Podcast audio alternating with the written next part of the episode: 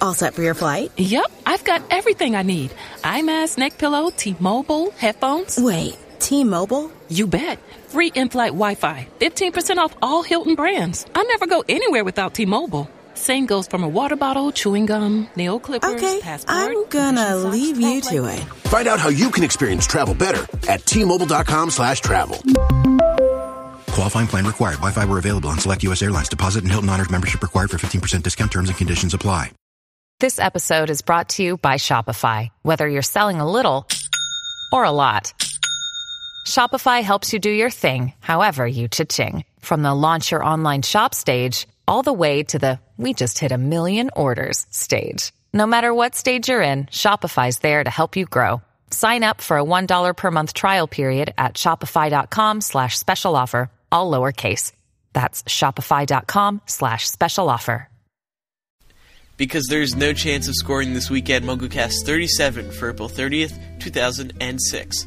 See why GoDaddy.com is the number one domain registrar worldwide. Now, with your domain registration, you'll get hosting, a free blog, complete email, and much more. Plus, as a MuggleCast listener, enter code RON, that's R-O-N, when you check out and get your .com domain name for just $6.95 a year. Get your piece of the internet today at GoDaddy.com.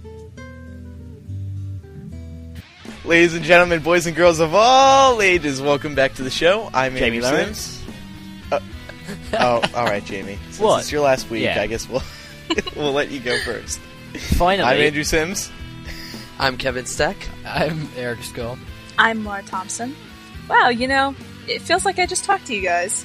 and I'm not last for once. I, Laura, why is that? You know, I don't know. It just feels like, you know, yesterday, last time I talked to you. It does feel like that. It does. That's because I called you up. Remember? Ah, yeah, that's right.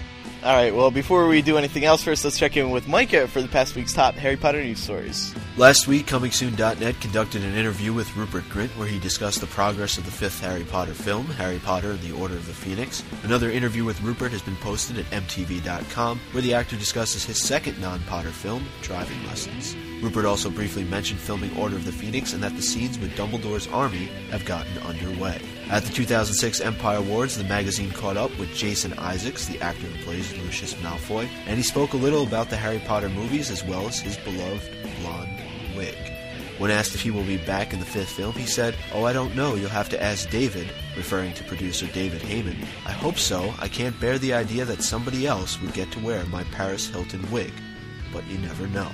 Chris Rankin, who plays Percy Weasley, recently did an interview with iSurrey Online about his role in the fifth Harry Potter film. Rankin talks about his character's transformation from a stuck-up prefect to a quite nasty piece of work does the bidding of the Ministry of Magic.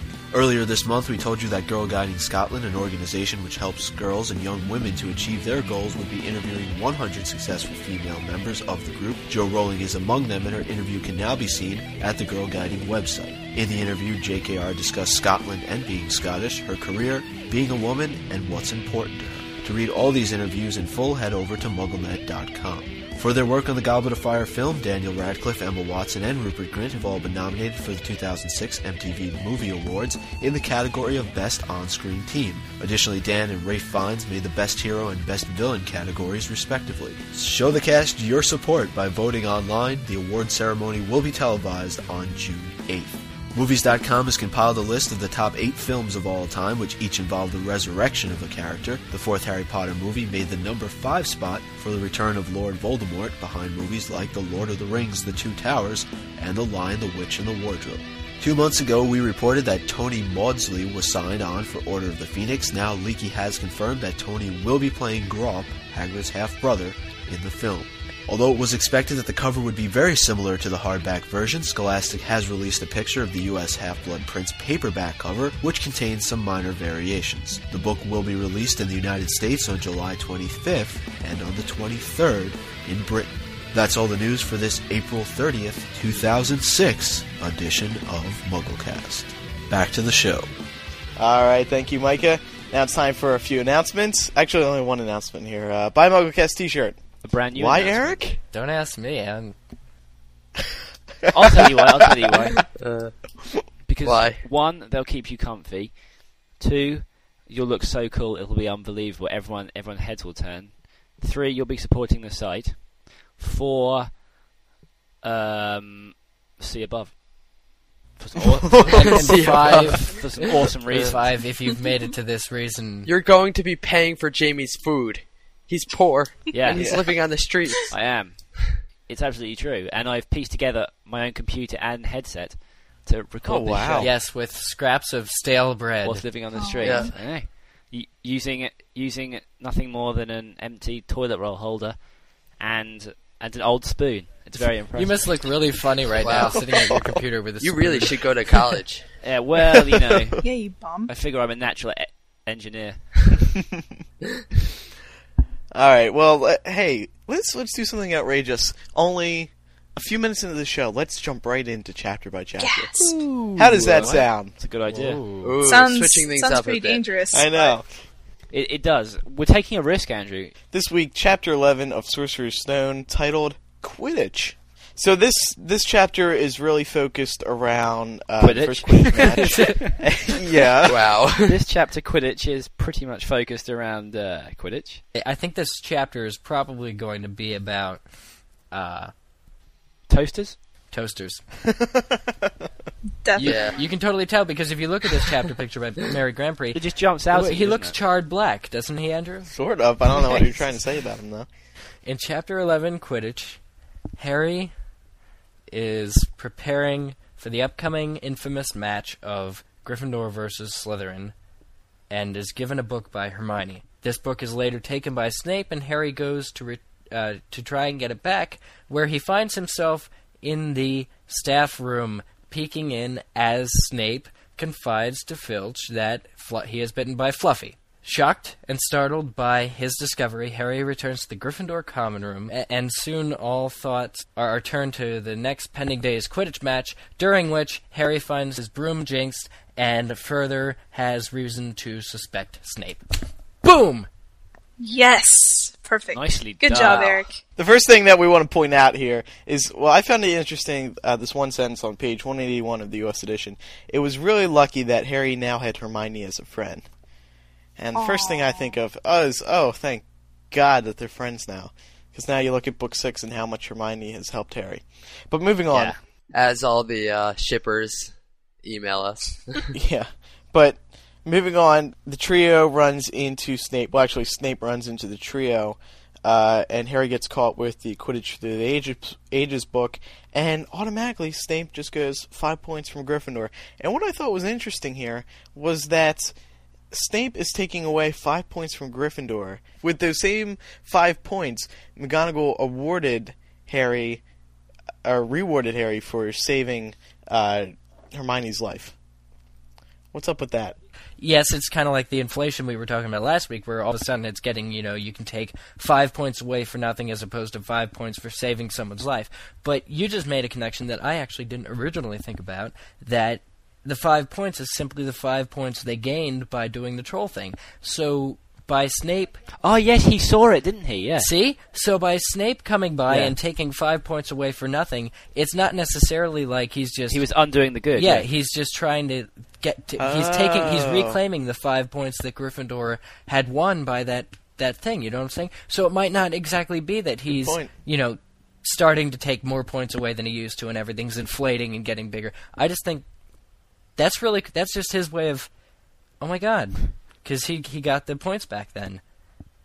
That they had they had earned five points. Yeah, that's a good point. Didn't even think of that. Well, you did it, Andrew. I mean, that, It you is, said yeah. that. You're like some somewhere in there. I I said, "What's up with that?" Yeah, what's that?" Take a bow, Andrew. yeah, take, take, a a bow. bow. That No, was thanks. Yeah, I don't I'm too definitely. modest to do that.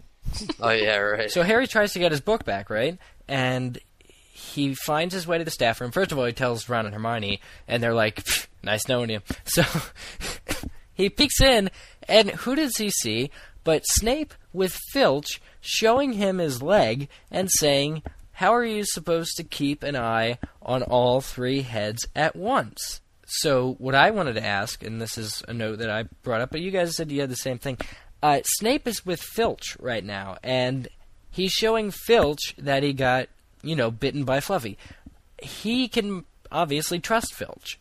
And I'm questioning what's up with that, because if Snape is the kind of person to like Filch, either Filch is good or Snape is looking to be a little bit more bad than we thought. It also shows that Filch is privy to all the goings on at the castle, which I, I mean, I assume you should expect since he's a caretaker. And I mean, he has to know that he can't go on the third floor corridor, uh, corridor, and, and, and he has to know that, and he has to know it so he can enforce, you know, the policy that students can't go there as well. So, as well as what you said, which was a good point, you know, I, I think it, it just also shows that Dumbledore trusts him as well, and perhaps because Dumbledore trusts him, perhaps Snape trusts him as well. It really makes me wonder how much Filch knows about Snape currently. Yeah, Talking Half Blood Prince. Yeah. Well, I wanted to comparison also with Snape and Filch. Uh, Snape is obviously a very tormented soul. I mean, I think you guys would agree with that as far as he had a very tortured studenthood, you know, student life at, at Hogwarts. And I think, well, Snape, uh, sorry, Filch is also tortured by students constantly. Like today, he's facing these teenagers who will, you know, hang his cat up by a wall and, and throw stuff at him and create these havoc. Both of them are very tormented by uh, students in in certain ways. Like Snape more so in the past, but I wanted to maybe you think they draw that connection and therefore they're a little bit close that he can share, you know, his goings on, or was this simply well, Dumbledore trusts him, so I should go tell him that? I mean, it, Yeah. it seemed to me like Snape was confiding in Filch by saying, you know, oh, the blasted thing, how are you supposed to, you know, what what exactly was what point was supposed to be made by him telling Filch about that? I also think it's cons- uh, interesting considering Snape's past as a Death Eater and also the possibility that he might still be evil since Snape, Yeah. uh, excuse me, not Snape, Filch is a squib. Also, um, if we move on slightly, it says he tried to empty his mind. He needed to sleep. He had to. He had his first Quidditch match in a few hours, but the expression on Snape's face when Harry had seen his leg wasn't easy to forget.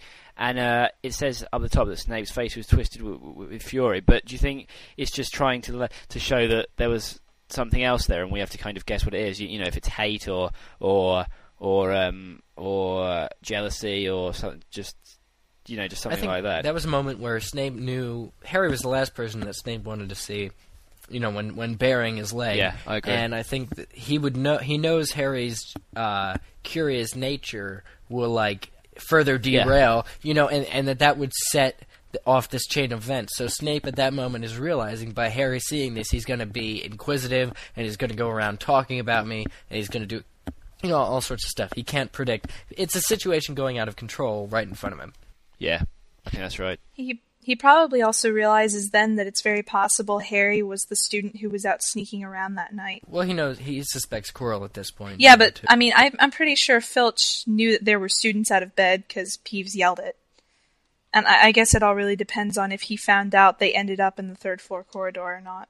Uh, it says just just before they start playing, and Madame Hooch is saying that she wants a nice fair game, and it's and Harry's Harry sees out of the corner of his eye the fluttering banner high above, flashing Potter, Potter for president above the crowd. His heart skipped. He felt braver. I, th- I think it's just important to point out there that uh, him seeing all, all these things that you know are completely concentrated on, on him, and, and he being the center of attention. It doesn't show that that I mean his arrogance doesn't shine through. It's it sort of empowers him rather than uh, you know strokes his ego, if that makes sense. And I think that kind of carries on all, all the way through. He doesn't he he doesn't like the attention because uh, because he's an attention seeker. He likes it just because it helps him to do what, what he He feels he the has to do. confidence, you know, Potter for president. Well, Well, especially in the first yeah. book, but by book Yeah. five and six, he's he hates it. Right now, it's just to help him get on his feet. Well, I had thought uh, that this had actually come later in the books. I don't know why, but this whole Lee Jordan thing where uh, McGonagall has to keep reminding him to,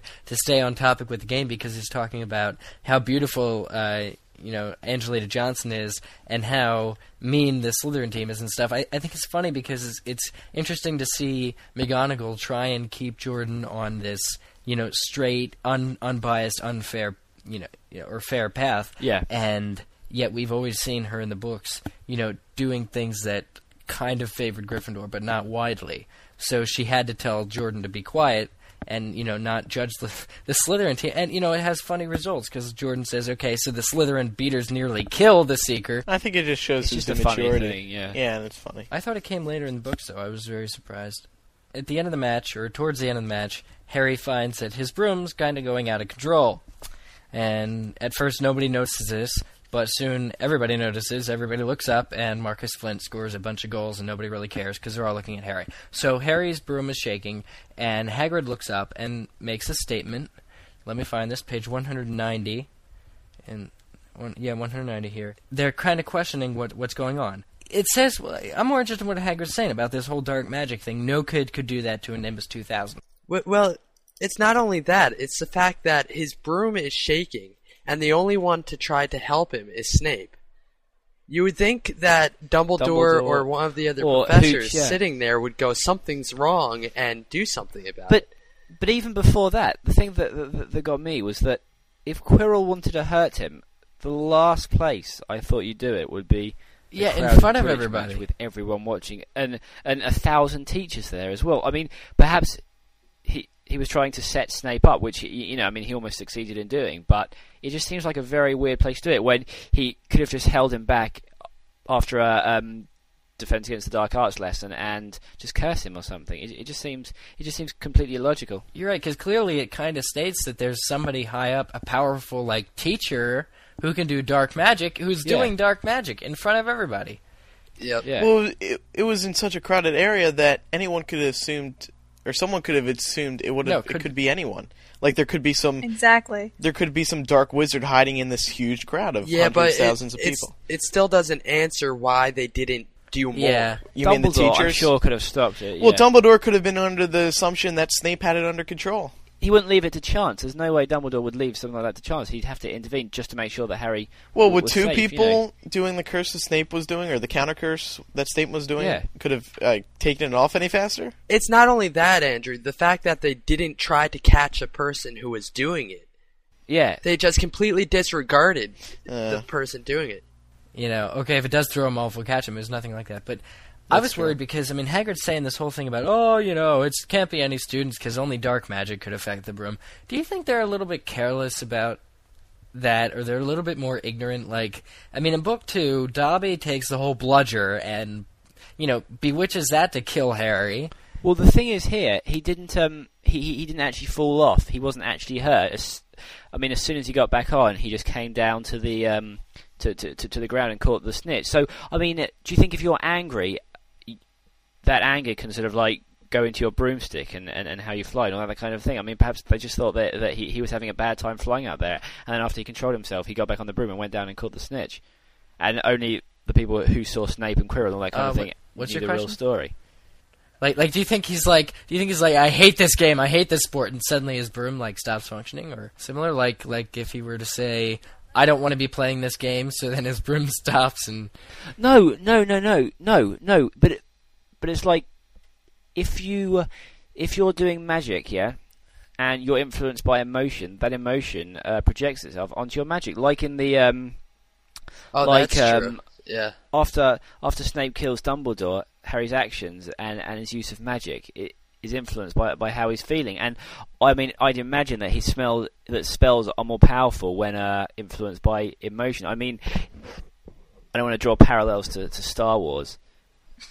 well, actually, I'd like to. Actually, I would like it very, very much. much as I like- yeah, uh, I'd absolutely love it. I was, I was just thinking about like the sort of dark Jedi, the Sith versus the good Jedi. How you know some believe that that emotion and uh, and power and greed help fuel your help fuel your uh, your personal power, whereas the Jedi believe that you know it's a self help meditation, calming yourself, and, And it is you know, through hatred. true life is the real power. Yeah. and it just comes down I mean, it's through hatred that, that Yeah. Luke is like, you know, But, um, striking but and do- eventually cuts off his father's arm. It's through letting. Yeah, yeah, exactly. And I just don't know if, like, you know, if you cast stronger spells, if you are calm and if you can concentrate fully, or if your emotion can help channel your power and just make it stronger. And I just don't know if that can be brought into the broomstick. But then I'm wondering, what's he thinking about that's making his broomstick stop?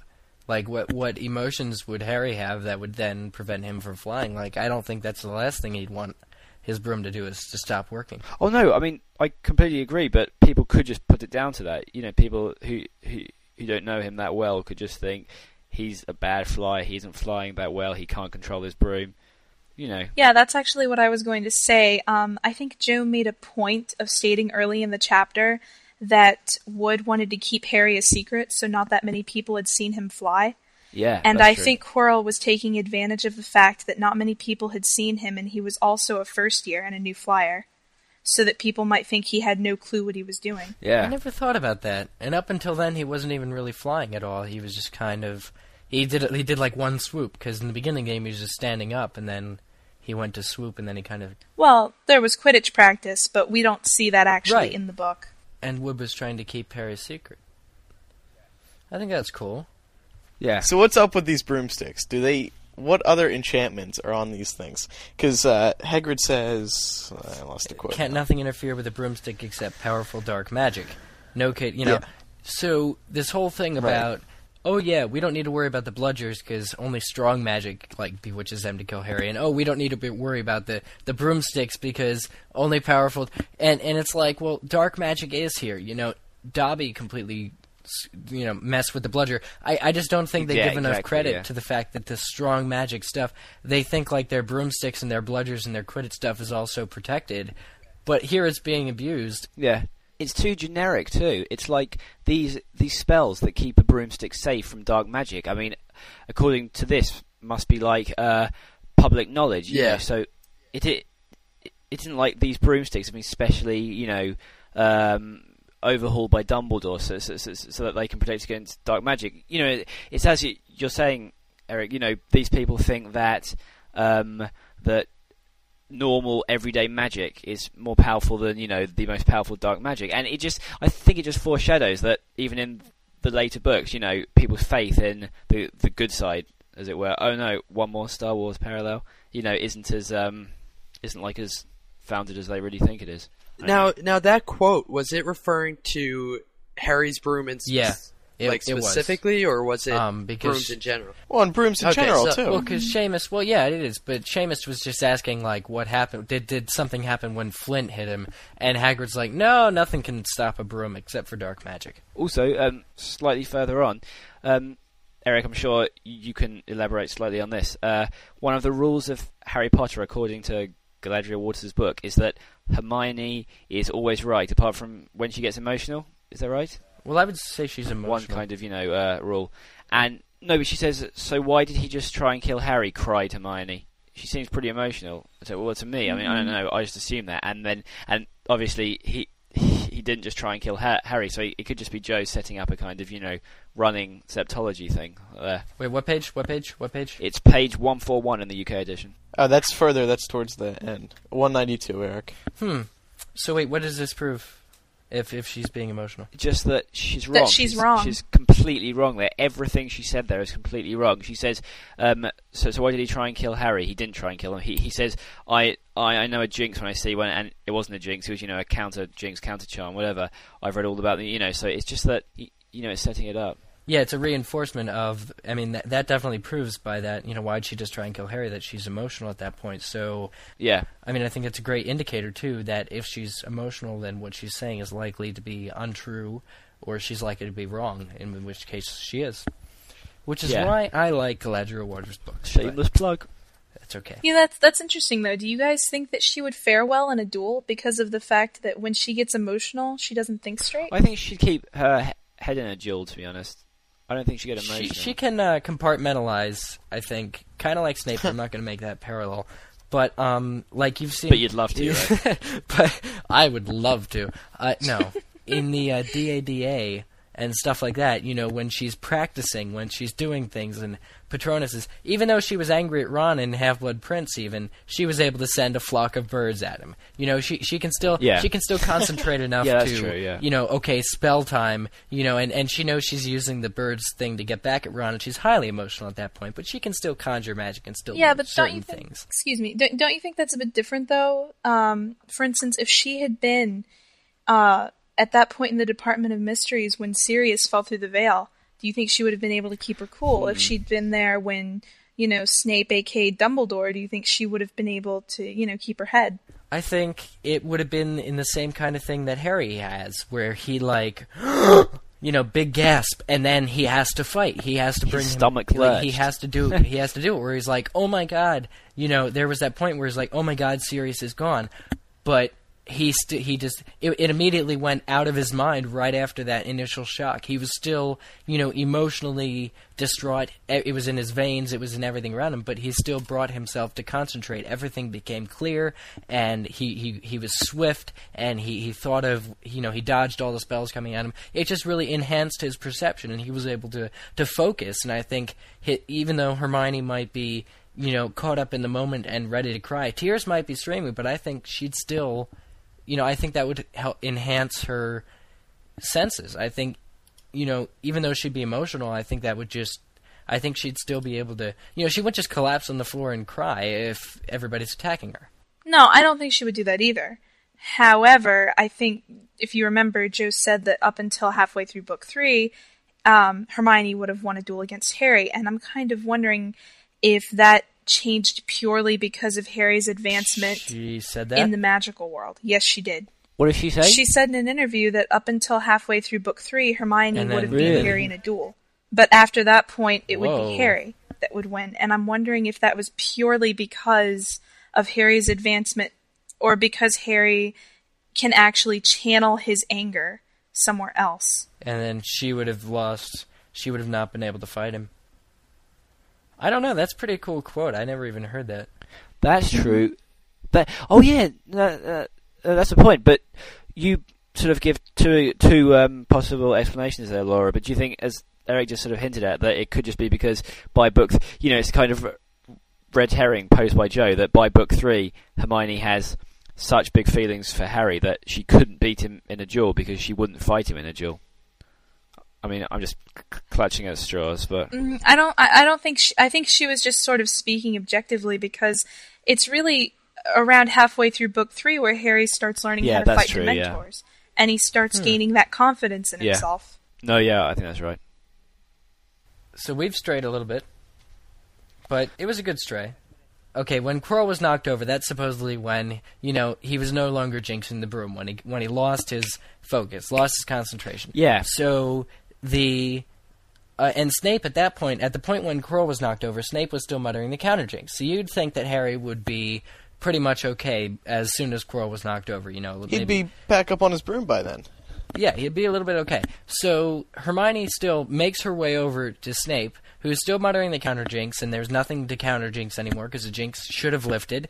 Maybe it's on its way out, you know, whatever. And so she lights, you know, the cloak on fire, and it takes 30 seconds for Snape to realize. So that's 30 more seconds where Snape is muttering the counter jinx, and there's n- there's no jinx going on because Quirrell lost his confusion.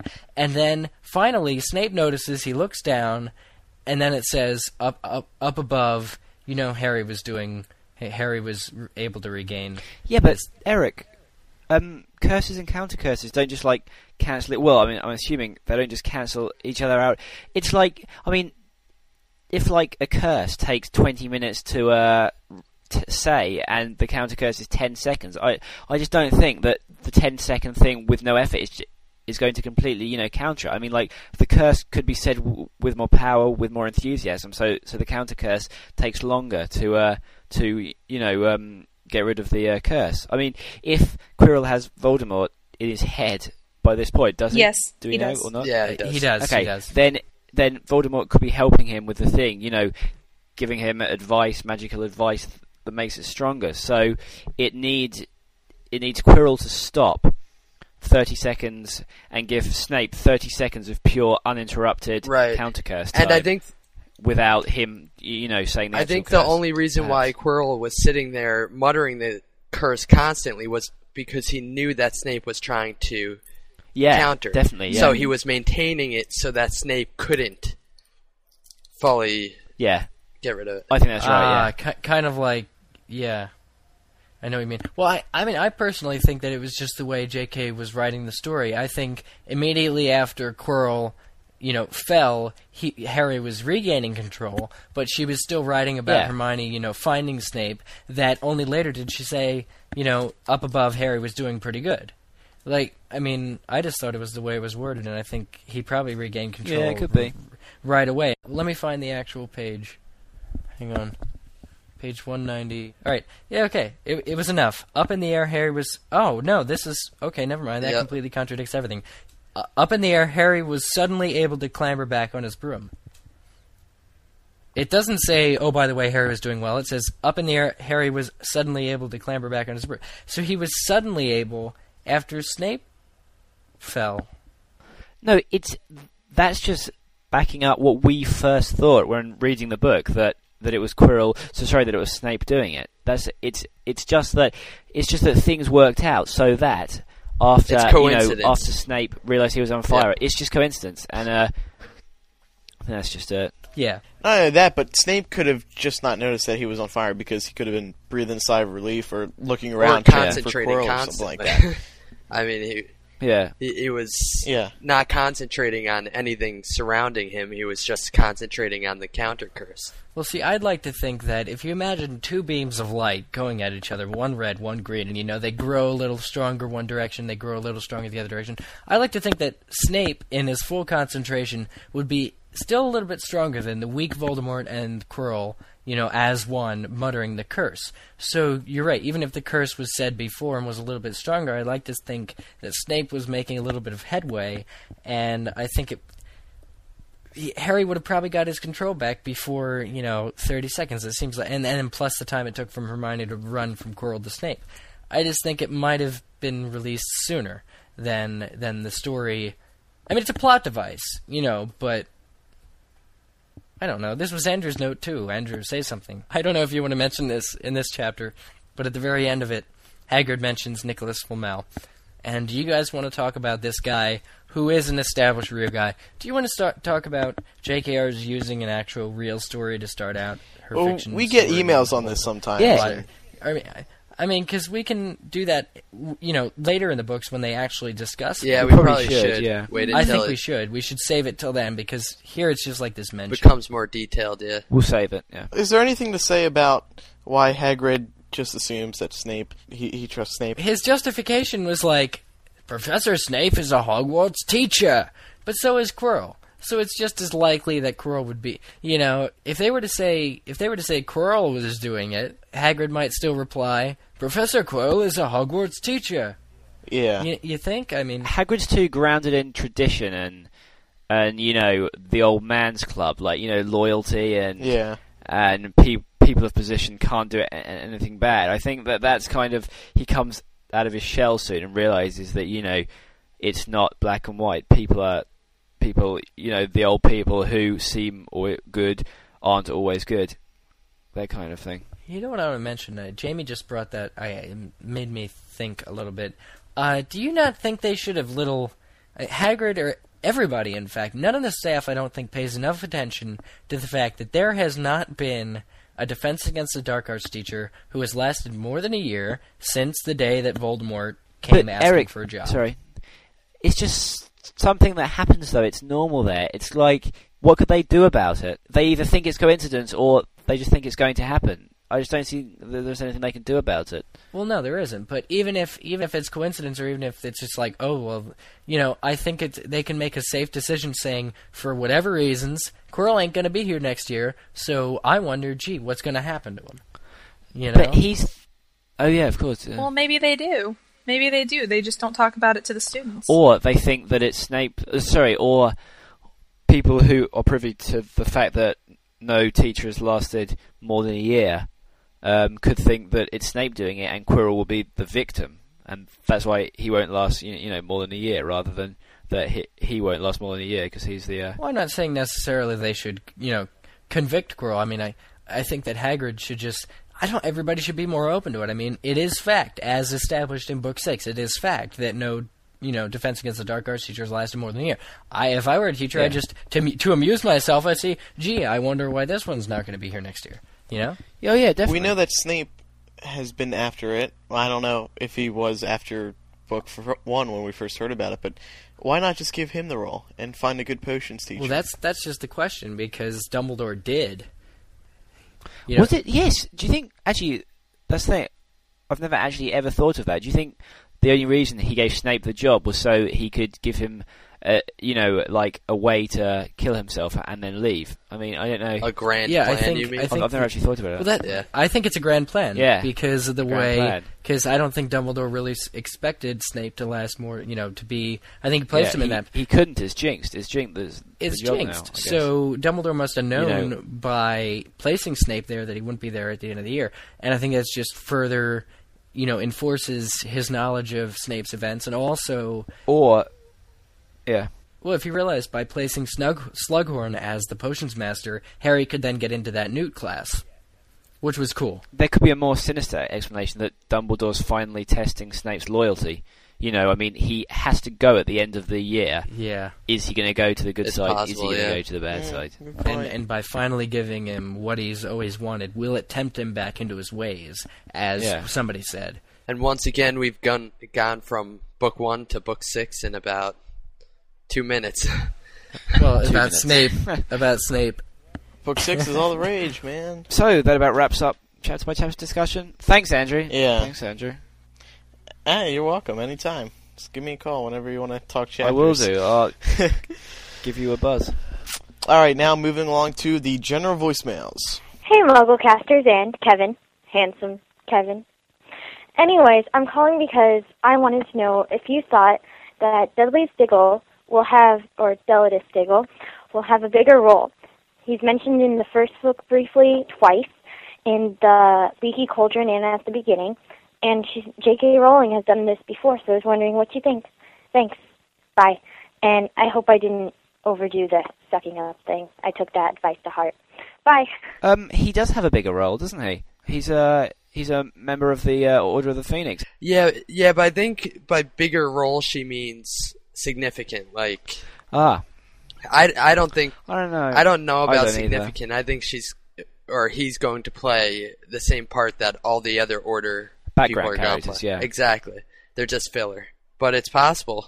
They're also filler because, like, I mean, this is going off on a tangent. I'm sorry, but I think they're also filler because we don't know anything about them, and we haven't seen them develop and, and evolve as characters. So when, so when Jo has to report casualties to show that the that the war's you know really happening and, and that it's a real live war, she can she can sort of say that Amelia Bones has um has you know has been killed or, or whatever because even though even though we can spare a passing thought for them, we don't think that they're essential to, to, to, to the plot. So these people are also there to, you know, Knock off. just to. Uh, yes, that's what I was trying to say in nicer words. I think that um, she has characterized. Yeah, she has made some effort to characterize Daedalus Diggle as a goof. You know, he, he totally screwed up the shooting stars and kind of has, never has any sense. You know, and then we begin to meet him a little bit. Um, but I wouldn't mind, even though she ca- she characterized him. I wouldn't mind if he stayed a background character. I think it's important to have those certain characters where we don't really know, but we know certain traits of them that make them seem more like real background people. And they're sort of whimsical, you know, like sort of goofy. the I fun mean, I- characters. I, I think De- Daedalus Diggle Yeah. would remind me too much of Mundungus Fletcher to to you know permit as another uh, main character. Yeah, definitely. Hi, my name is Blake from Long Island, New York, and I just had a really random question about legilimency and why it wasn't used in the first four books and only was used in the fifth and sixth book. Like, did people know about it and use it on students, or was it not allowed? So, uh, thank you. Love your show. Bye bye. Thank you, Blake. I think it's because it wasn't introduced to Harry. Yeah. we're following Harry. But that's around. interesting. Yeah, I think that's right. Yeah. I don't think they were hiding it or anything like that. It's common knowledge. It's just that it wasn't introduced to Harry, Yeah. so because of that, she never mentioned it before. No, but here's the question. When I first heard of legilimency, when I first read it in book five, I thought, wow, this Yeah. is the uh, answer to all those piercing stares. You know that, that like Dumbledore and Snape would give people. I thought occlumency and legilimency. This is the answer. This is every time oh, people Oh, yeah. were No, staring right, at yeah. her. You know, piercing, piercing, as if they knew it was legilimency and occlumency or whatever it was. But it actually wasn't. And you know why? Because when people use legilimency, especially Snape on Harry, he, Harry is forced to relive his thoughts. Like it's actually his own thoughts that Snape is reading is like flashing before his own eyes, and that has never happened in the first four books. When when he, Harry gets the piercing stare, he, he he's never. So people are like reading his mind without that flashing before his mind. So I don't even think it is legilimency or, or that they're using on him when the piercing stare. It can't be because Harry would then know what they're trying to read. Legilimency seems to work as a specific function. No, but isn't it more that um, it's like normal in the wizarding world, but it's just that it's completely f- alien to Harry that, it, that that it's so important in those books? Like, do you think occlumency becomes so second nature that you just close your mind all the time? So when two people first meet, or, or whatever, one person tries To um, probe. legilimency, Yeah. yeah, just to probe, but the other person's automatically closed. It's just like that. It's just it's just second nature to try to do it, and you know, um, and counteract it. Yeah, second nature to, to counteract it. Yeah, I think it's And just. sorry, and on. not to mention, I think that if you're good at it, you can do it without the person knowing. He's reliving Yeah, his thoughts and right. he's thinking about it, but the only reason he's thinking about it is because he knows what's happening. If he doesn't know what what's happening, he could just be reminiscing on something. yeah, So staring off into space. yeah. Exactly. It's not, you know, these are thoughts. It's not like you're physically reliving Yeah. the experience. Mm-hmm. Hi, I'm Connor from Canada. Um, I just want to say hi, guys, and I love your show. But I have a question. McGonagall didn't seem very surprised when Dumbledore was killed by Snape. Do you think that Dumbledore had been letting McGonagall in on all his, of his plans? Thanks, guys. Bye. We were so excited about this voicemail that we dis- decided to discuss it before the show. It's true. Which we stupidly did. so we have to discuss it again. I really don't think he was. I really don't think he was readying her for that. I mean, I think that in times like these, people are pretty much getting prepared for the fact that you might not see your best friend tomorrow. I, I also know? think that she's a very stern woman, and that she's not very Yeah. open with her feelings. So even Yeah, though when it- have we ever seen emotion exactly from Very few times. Very yeah. Well, a few times we've seen it. Uh, yeah, a few times. I mean, shock, and we've we've seen her. Yeah, but nothing, nothing huge. Like you won't True. see her No. crying or. But I, I think it I think it was her trying to be professional. She realized that she had to take Yeah, over. She had right. to hold herself Yeah. up for the children, make sure that you know she was representing someone dignified. Yeah, that's exactly it. I mean, now is not the time also- to be surprised. Yeah. You know, now is not the time to be, he's dead. You know, now is the time to be saying, what are we going to do about, you know, his body? What are we going to do about Snape? That wasn't the time for mourning. Yeah, th- exactly. The, the fact that, you know, Hogwarts has been infiltrated. Dumbledore must have told some people though. Well, I think that Dumbledore did. I mean, everyone knows, but No, but I mean, if if Snape is good and you know the plan was for for Snape to kill Dumbledore, then uh, if he didn't tell anyone, then everyone would assume quite rightly that you know Snape was evil and that he killed that. Dumbledore. He'd had to tell one person at least who could pass the message on and show some proof of it or Um, whatever. but but Sorry? everybody was shocked. Everybody did convict Snape. I mean, The only advantage I can see to not telling anyone is that the secret would literally die with um, Dumbledore, and only Snape would know. So Voldemort and every single other person couldn't find out that. Um, I mean, unless they tortured Snape or used, you know, some code of magic on him, that the plan was for Snape to kill Dumbledore, and that Snape is still on Dumbledore's yeah. But getting back more to the topic, I, th- I think that. Well, I think that Dumbledore generally prepared people in the sense that everyone knows that by going into it, you could die. And you Yeah, know, that's true, yeah. people who don't think Dumbledore could die are lying to themselves. So, so the whole Yeah. point is, even if he didn't tell someone about Snape, if it was pre-planned, that is, um, he still everyone knows that there's a potential that he Yeah. will get killed. Yeah, definitely. I th- and also Dumbledore also made it very clear that he does not fear death. Exactly. Yeah. yeah, And I think McGonagall is smart enough to realize, you know, sad as it may be, you know, there's nothing she can do for Dumbledore. He's dead. So she needs to put her focus on maintaining the calm with the yeah, students. I think that's true. And you realize she did she did want to know, and, and I, I think clearly Dumbledore was leaving her out of at least the big secret because she was asking Harry about where they went that evening. You know, she she didn't even know that they were going out, let alone, you know, and she was trying to get all that out of Harry, and he wouldn't tell her, and she glared at him.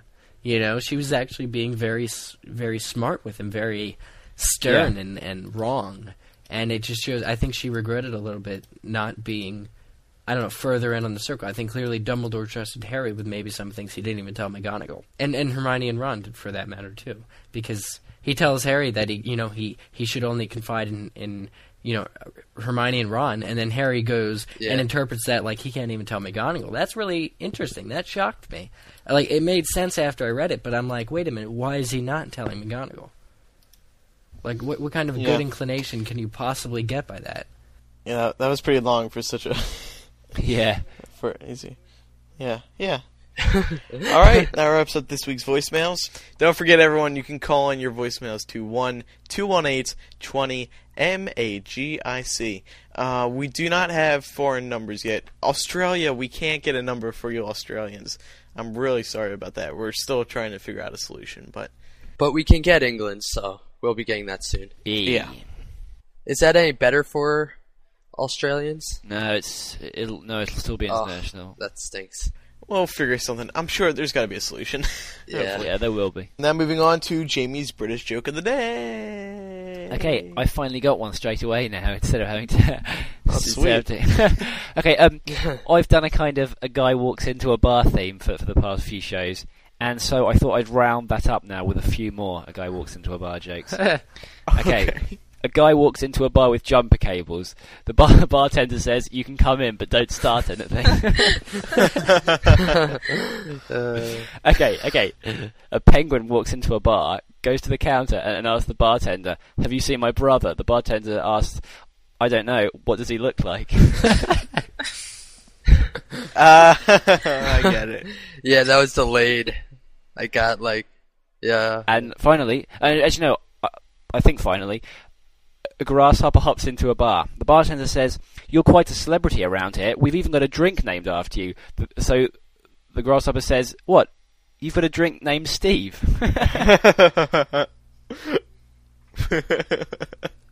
and to finish up, a neutron walks into a bar and orders a beer. The bartender sets the beer down and says, "For you, no charge."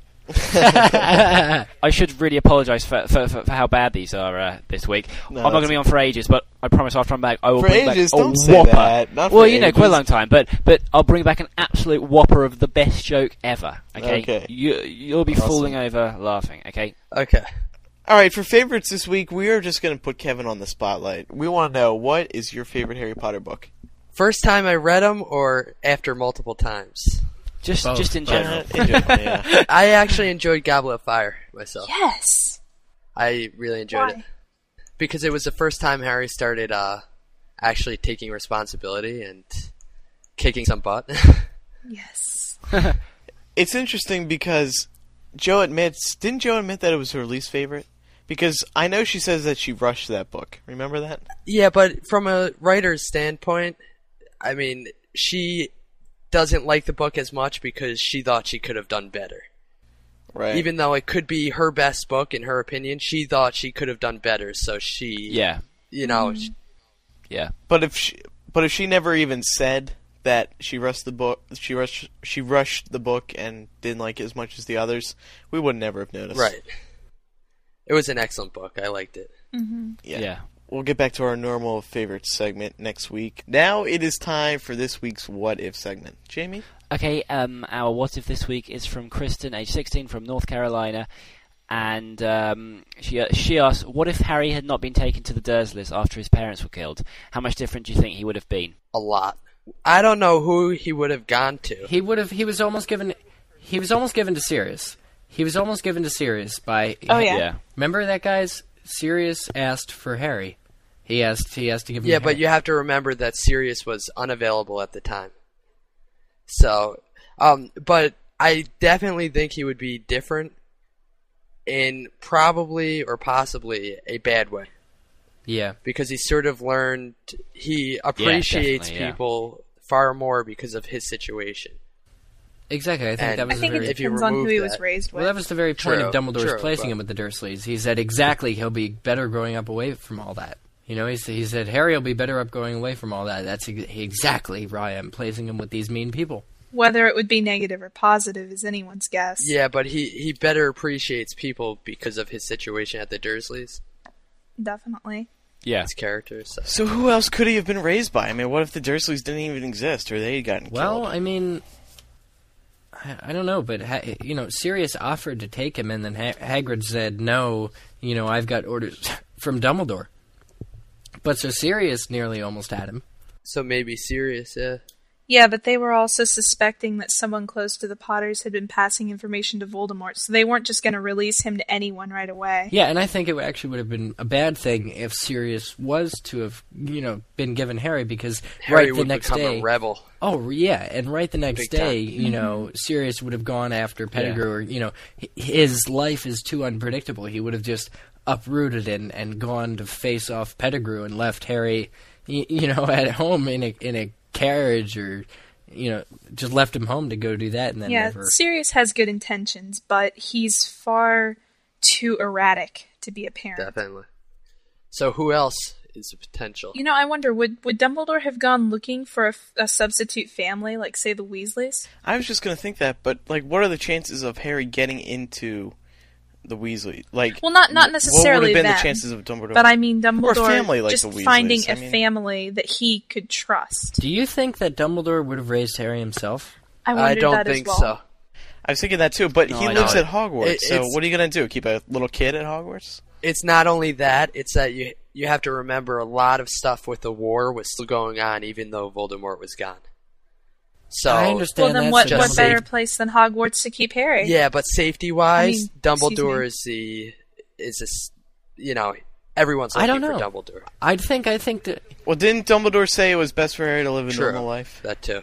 I agree with that, but I actually would have liked if Dumbledore raised Harry. Oh, And, yeah, but- you know, Hogwarts would have been the safest oh, Of place to keep him, even safer than Privet Drive. Hogwarts, I mean, come on, and the staff could watch him if Hagrid had to, or if Dumbledore had to go off and, you know, fight somebody. Is it safer than Privet Drive? Drive Well, though? I don't know. I don't think it is because it doesn't have the ancient magic.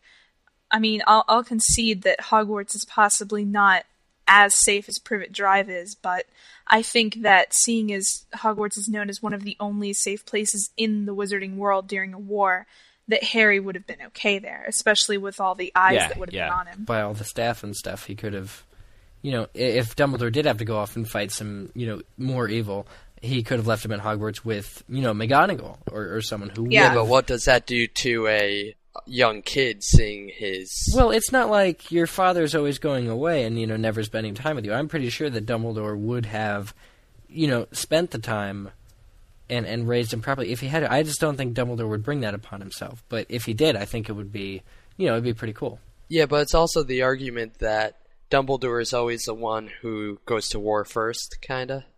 And Uh, th- that's true. That's and true. That is do you definitely want to have the He's the embodiment of the good side.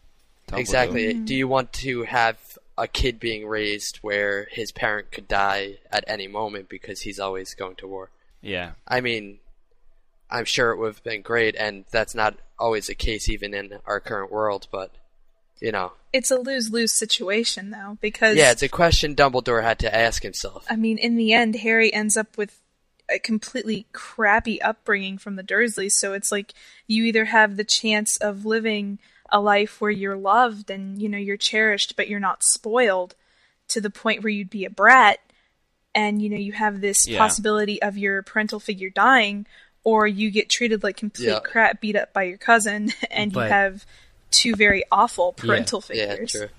Yeah. But I mean, as Dumbledore said, they were the only family he had left. So if there was no family left, it really begs the question: What if he went somewhere else? I think we killed it. All right, now this week we're going to wrap things up with Chicken Soup for the MuggleCast Soul. This one comes from Katie, 17 of Chicago. She writes, MuggleCasters, I want to thank you all from the bottom of my HP-obsessed heart for getting me through some tough times. I suffer from chronic severe migraines. When I have a bad migraine, any amount of light is blinding, any smell is toxic, and I get a bit irritable and try to avoid all human contact. During these times, I listen to MuggleCast, and when nothing else can, it brightens my day. Not bright enough to worsen my headache, of course. I sit in my room, lights off, heat pack on my face, and I hear you guys talk and theorize about Harry Potter, aka my reason for living, and I get through it. Thanks so much. You have no idea how much little things like this can really turn someone's day around. It's emails that like that that keep us going because Yeah. we always like to hear how we're And up helping until now, you, I've only so. heard of me giving people headaches. And I mean, I'm shocked. I am too, Eric. I- there's like there's like this giant death toll, and there's this tally I, in a whiteboard somewhere, and now they're gonna have to buy a new whiteboard just to do like the the the save people to Reasons you know, people Eric's good saved, for it now. There aren't many. I'm but- just kidding, Eric. But I completely agree with what Jamie was saying earlier before the show about these, uh, you know, chicken soups gradually getting worse and worse until somebody's going to be like covered by a hundred tons of rock and listening to MuggleCast and like burst. Well, on that note, that does wrap up MuggleCast 37. Oh my gosh, we're so old. 13 episodes into our one year anniversary. And Woo. Wow. MuggleCast 50. What good time. wow, that's brilliant. Crazy. So, on that note, What? No, actually, um, wait, what note is that? Uh, Andrew? C. Is that C like minor. a high G? C minor. C minor? C minor. C minor. C minor. On that note, he's Andrew Sims, she's Laura Thompson, he's Eric Scull, he's Kevin Steck, and I'm Jamie Lawrence. Good night. Good night, everybody. Good night. Good night.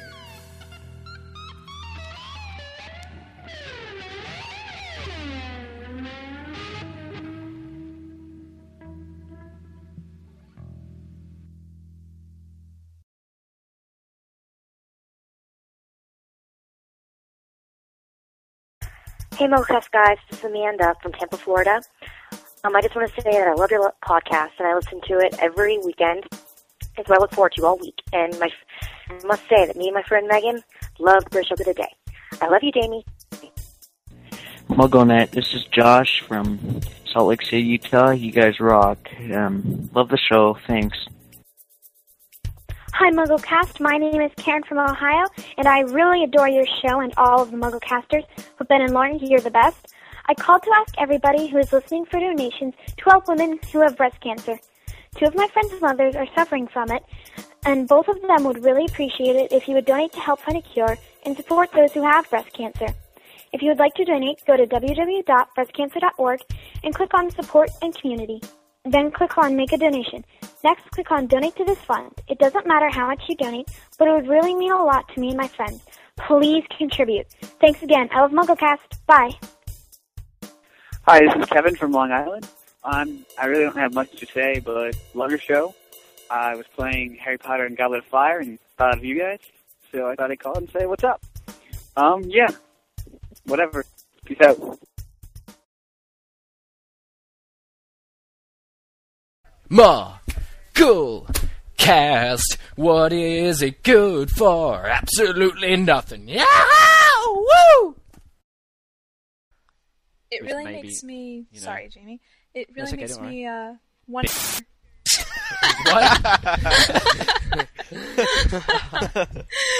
Thank you, Jamie. Uh, I feel so warm and fuzzy inside now. That's it again. anyway,